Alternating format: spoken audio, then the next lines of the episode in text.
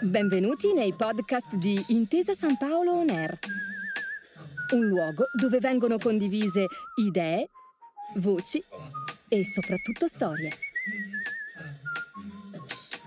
Buon ascolto. Benvenuti a Seminari dell'Innovazione, la serie di appuntamenti organizzati dall'Artificial Intelligence Lab di Intesa San Paolo Innovation Center che nasce con l'obiettivo di illustrare e diffondere le evoluzioni delle ricerche condotte nell'ambito dell'intelligenza artificiale e della robotica. Oggi parliamo di piattaforme robotiche autonome come tecnologie abilitanti per attività a servizio dell'uomo e lo facciamo con due ospiti, Marcello Chiaberge che è professore associato presso il Dipartimento di Elettronica e Telecomunicazioni del Politecnico di Torino. Buongiorno Marcello, benvenuto. Buongiorno a tutti, piacere di essere qua e con Chiara Boretti che è dottoranda presso il Centro Interdipartimentale di Robotica di Servizio, sempre Politecnico di Torino. Buongiorno Chiara e benvenuta. Grazie mille, buongiorno a tutti. Chiara, una premessa super sintetica e una prima domanda per te. Allora, i robot nel settore industriale sappiamo che sono una realtà ormai consolidata e anche perché possiamo dire si avvalgono di tecnologie che sono ampiamente collaudate. Ma i robot, attraverso l'evoluzione della robotica di servizio, eh, potranno avere lo stesso successo anche in altri contesti. Faccio due esempi, poi magari ci aiuti tu a capire meglio, non so, la medicina, la cura della persona, l'agricoltura di precisione. Sì, la robotica è un settore in profondo fermento e in costante cambiamento ed è una macro categoria entro la quale si possono identificare specifici sottogruppi. In particolare un segmento attivo e vivace è quello della robotica di servizio. Un robot di servizio è essenzialmente un robot che non è destinato ad applicazioni di automazione industriale, ma si tratta appunto di un robot che svolge attività utili per gli esseri umani e per le apparecchiature. Al giorno d'oggi i robot di servizio stanno assumendo sempre più posizioni nei vari ambienti, sia di lavoro che di svago, e stanno diventando indispensabili in moltissime situazioni. Proprio per questa ragione il mercato della robotica di servizio sta crescendo vertiginosamente nel breve termine e in diversi ambiti di utilizzo, sia professionale che personale. Eh, non so se ricordate lo scenario che già aveva previsto Bill Gates in un suo articolo pubblicato nel 2017 sulla rivista Scientific American intitolato A Robot in Every Home, ovvero un robot in ogni casa e già da allora il fondatore di Microsoft immaginava che entro il 2035 macchine intelligenti si sarebbero occupate della vita domestica al fianco dell'uomo. Bene, oggi possiamo dire che accanto alla profezia del fondatore di Microsoft, la nuova sfida assume anche altre caratteristiche. Sicuramente la prospettiva è quella di avere un robot ovunque. Marcello, passerei a te la parola. Eh, ci aiuti a capire come si differenziano i robot di servizio rispetto alle applicazioni di automazione? Sì, eh, c'è da dire che la robotica di servizio eh, presenta tecnologie abilitanti, come vengono definite appunto le tecnologie fondamentali che si utilizzano per realizzare un robot, molto simili a quelle della robotica industriale. Quindi abbiamo sensori, sistemi di visione, quindi telecamere, eh, tecniche per far capire al robot dove si trova e come si può muovere, eh, algoritmi di controllo. Quindi i due robot, eh, quello industriale e quello di servizio, sicuramente si assomigliano moltissimo, arrivano, hanno più o meno lo stesso DNA. Eh, si differenziano moltissimo invece per l'ambito e l'ambiente operativo in cui operano. Eh, il robot industriale chiaramente è un robot fisso, si muove ma sta fermo, non, non va in giro per lo stabilimento tendenzialmente, opera in uno spazio confinato che viene definito una cella di lavoro, all'interno di questa cella di lavoro può muoversi, la conosce perfettamente e nessuno può entrare. Infatti le regole di sicurezza prevedono che se per caso qualcuno entra all'interno della cella di lavoro, il robot immediatamente si ferma. Um, e quindi anche la struttura fisica del robot stesso è condizionata innanzitutto dalle operazioni che deve svolgere, che tipicamente per un robot industriale sono operazioni pesanti di spostamento, di saldatura, di verniciatura, cose di questo genere.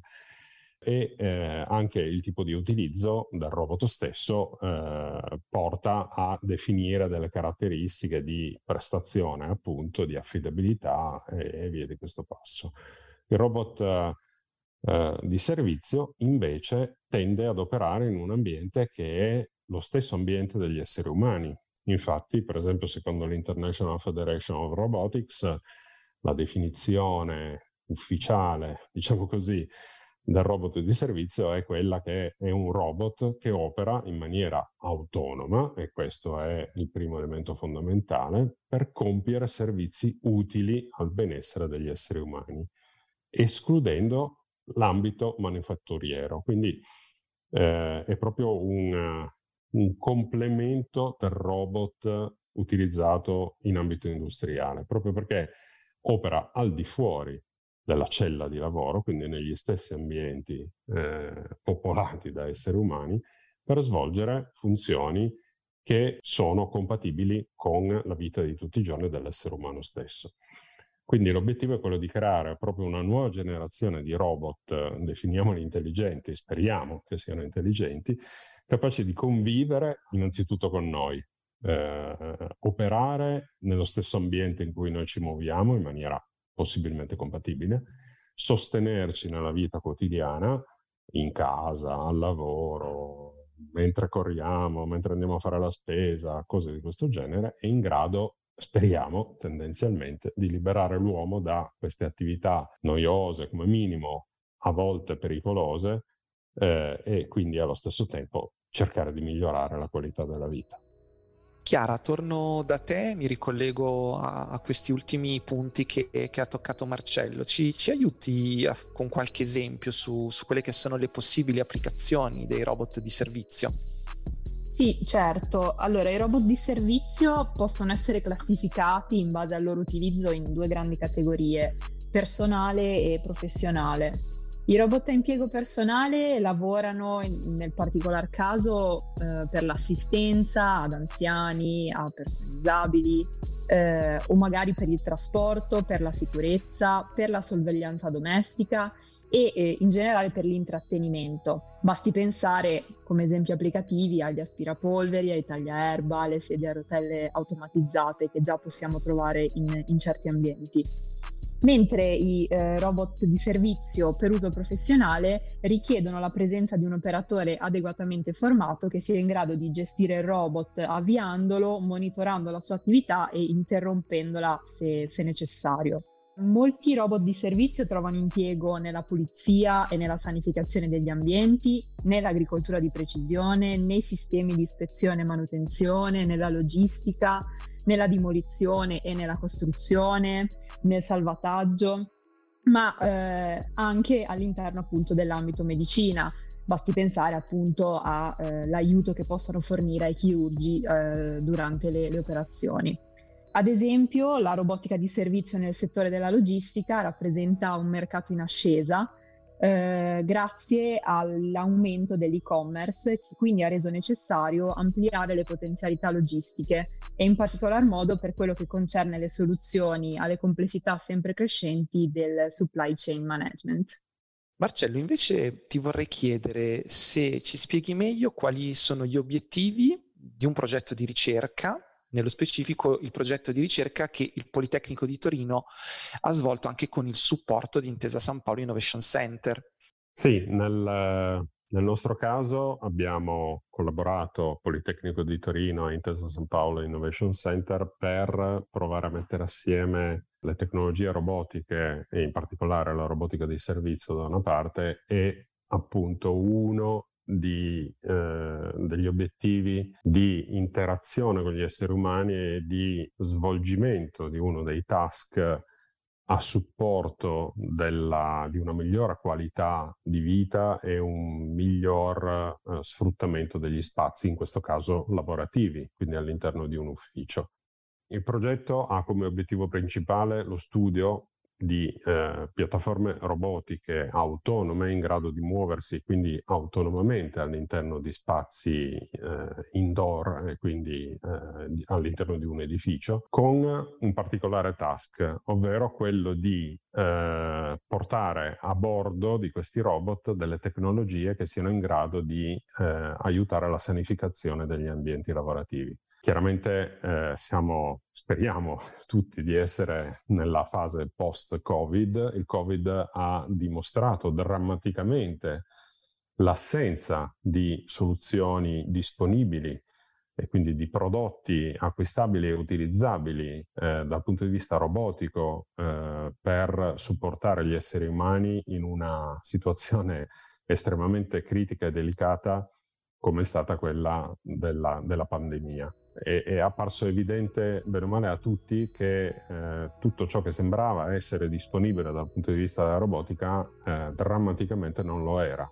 Quindi abbiamo sicuramente tanti studi, tanti progetti, tanti prototipi, ma pochissime soluzioni veramente disponibili, eh, utilizzabili in maniera semplice per risolvere problemi. Si immagini per esempio la gestione anche all'interno di un ospedale eh, all'interno dei reparti Covid, il fatto di entrare all'interno di un reparto Covid per semplicemente svolgere un'operazione molto banale come quella di leggere gli strumenti eh, di una terapia intensiva eh, di fianco a un letto. Eh, immaginate quindi gli operatori sanitari che devono bardarsi completamente per entrare all'interno di questo reparto e svolgere un'operazione molto banale per poi riuscire. Quindi, uno, la complessità Due, il, il rischio no? di, di, di, di, entrare quindi all'interno di un reparto Covid.